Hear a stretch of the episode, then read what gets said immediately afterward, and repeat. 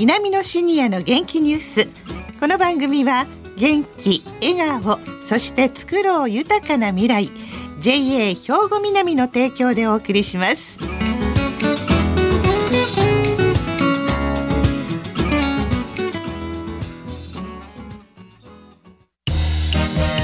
皆様の元気生活を応援する JA 兵庫南。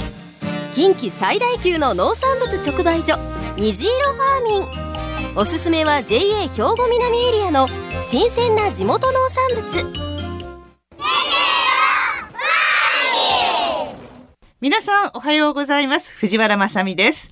南のシニアの元気ニュースの時間です。この番組は兵庫県の高齢者大学稲美野学園の元気なシニアの皆さんが気になったニュースや話題を取材しラジオを聴きの皆さんにお伝えしています。今日は H 班の皆さんに集まっていただきました。それでは自己紹介からお願いします。おはようございます。大高忠81歳でございます。北野近子です。76歳です。宮本博道72歳です。工藤夢美74歳です。田原昇69歳です。はいよろしくお願いしますよろしくお願いします。はい。さあ今日は何を伝えていただけますか宮本さん。はい。今日は私の放送サポーター体験というテーマでお話をしたいと思います。はい。ラジオ関西稲美のシニアの元気ニュースの放送は5年ほど前から始まり、はい、今回が放送サポーターとして最後の放送になります、はい、メンバーそれぞれが日常では体験できなかった番組の企画制作主題インタビューなどのことをお話ししたいと思いますはいよろしくお願いいたしますまずじゃあサポーター経験が一番長いというと大高さんでしょうか？お話ししていただけますか？はい私たちはあの稲美野学園大学講座で4年大学院講座で2年を修了したところです。はい。この稲美野深夜の元気ニュースはあ大学講座2年の時に産声を上げました。はい、5年前になるんですね。はい。放送サポーターっていうのはどんなことするの？ということに始まって、ええ、期待に胸膨らませておりました。はい。宮本さんとはその時からのコンビです。そうですよね。今は女性の方2人がですね、はいえーサポーターとして加わっていただきはい。H 班はとても賑やかになりましたもう一番最大5人の皆さんがいつもレポートしてくださっています。まあ振り返るとですね、はい懐かしい思い出が蘇ってきます、うん。特にあのコンチェルトのね南部さんのインタビューが印象的でした、でしたね。歴史の宝庫と言われる瀬戸内海乗船者のニーズに応えて食事の献立や船内での催し物さまざまな新しいことにチャレンジされております。はい。えー事務所にあの貼ってありました一枚のパンフはですね、はいコンチェルトのですねこの琵琶演奏っていうことに引き付けられておりました。はい。そして乗船してみましたら平の敦盛の話は有名なんですが、うん。それと同様に友明もまた悲運の武将であったことを感じさせてくれました。はい。えー、琵琶奏者が奏でる見事な演奏です。うん。また一つ自分の視野がですね、はい広がっていくこの放送サポーターを実感した次第です。ね、そうですよね。あの、コンチェルトというのは、神戸港から出てずっと明石海峡の方行きますから、あの、一ノ谷のあたりとかがね、すごくよく見えて、で、そこでこの熱森のお話を聞くというのは、琵琶演奏を聞くわけですよね。そうですねうん、はいすごいですね。はい、そんな思い出があるということで、小高さんでした。北野さんは今日もごお着物ですけれども、いかがでしたか、思い出。はい、あの私は70歳になって稲美野学園に入学しました。はい。4年経て大学院に進みましたが、私はパソコンができなかったものですから、お友達に親切にしてくださり、なんとかパワーポイントができまして、発表にこぎつけた次第です。はい。皆様の協力があってこそできたものですが、うん自分の好きな着物をテーマにして、最後までやり通せてとても幸せです。はい。皆様に感謝しております。まして、ラジオ関西に出させていただき、またそこで着物のお話ができて本当に幸せでした。皆様に感謝しております。ねえそうですね。もう本当にあの北野さんはお着物姿で今日も絞りですね、はい。絞りのお着物でお越しいただきました。そして工藤さんは？はい、私はあの大学院での放送サポートを思いがけずの経験ではい、テーマに沿って作った原稿をラジオ関西で収録、うん、後の放送を楽しみに聞きました。はいまたコロナでラジオ関西まで収録に行けず電話でのリモートを経験しましありたましたね。大学での仕上げにパワーポイントなどの作成にゼミの皆様に力を借りて発表を無事終わり卒業いたしました。はい。2年間ありがとうございました。はい工藤ゆめみさんでした。ありがとうございます。そして宮本さんは？はい。放送サポーターの魅力の一つは自らがテーマを考えはい。自らが企画できることでした、うん。テーマに合わせ主題場所主題する人などが全て任されていました。はい。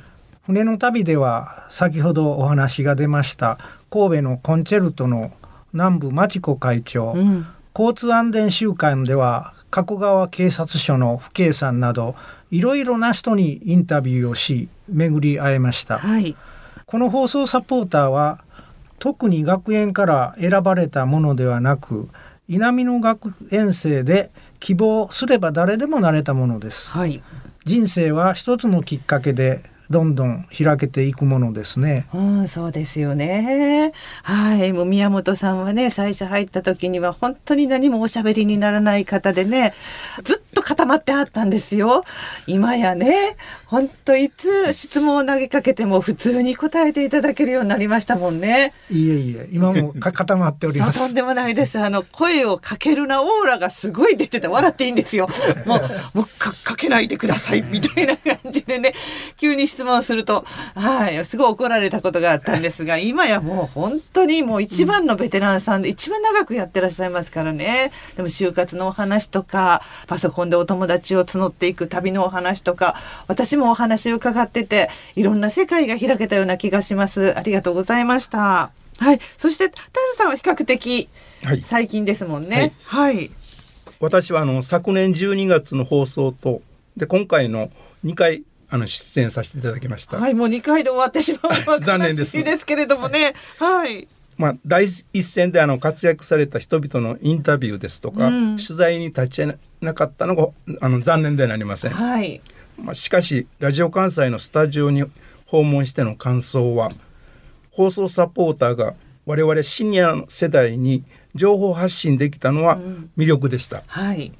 ラジオ関西の指導を受け自分自身の趣味のことでしたりこんなものがあれば便利だなとか、ん逆に不便で困っていることは意外と皆さんも困っていますなるほど。は仲間が集まれば考えもしない妙案が出てきます、い。今回貴重な体験できましたのも皆様のおかげと感謝しておりますありがとうございましたこちらこそ本当にありがとうございました。そして宮本さん、お話続きがあるそうですね。お上手になられた宮本さんですから聞いてくださいね。はい。あの聞いてください。先ほどの人生が展開していくお話ですが、はい。以前放送された兵庫区役所まちづくり課主催の兵庫モダンシニアファッションショーに出演しましたモデルさんもやられたんですよ。で出演者は74名ではい。観客は約300人うん。テレビ新聞社も来ていましたはい。夕方テレビニュースの番組で10秒ばかりでしたがはい。放送されてましたモデルデビューじゃないですか。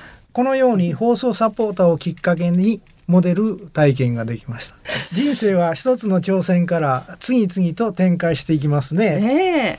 これからもいろいろなことに挑戦し生き生きとした人生にしたいものですはい、そうですね。さあ、それではもう時間の方もね、来てしまいました。思い出話をね、話すと本当尽きないんですけれども、ここで大御所、大高さんにまとめていただきましょうか。お願いいたします。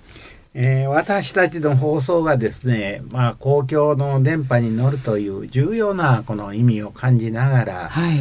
放送サポーターとして多くの体験をさせていただきましたそしてまあ稲美野学園と共にある自分をですね感じております、はい。何よりも H 班のチームワークの良さですねうんあのゲストの出演者も加わって楽しく過ごしてきたのにもうお別れとはちょっぴり寂しいですねですね。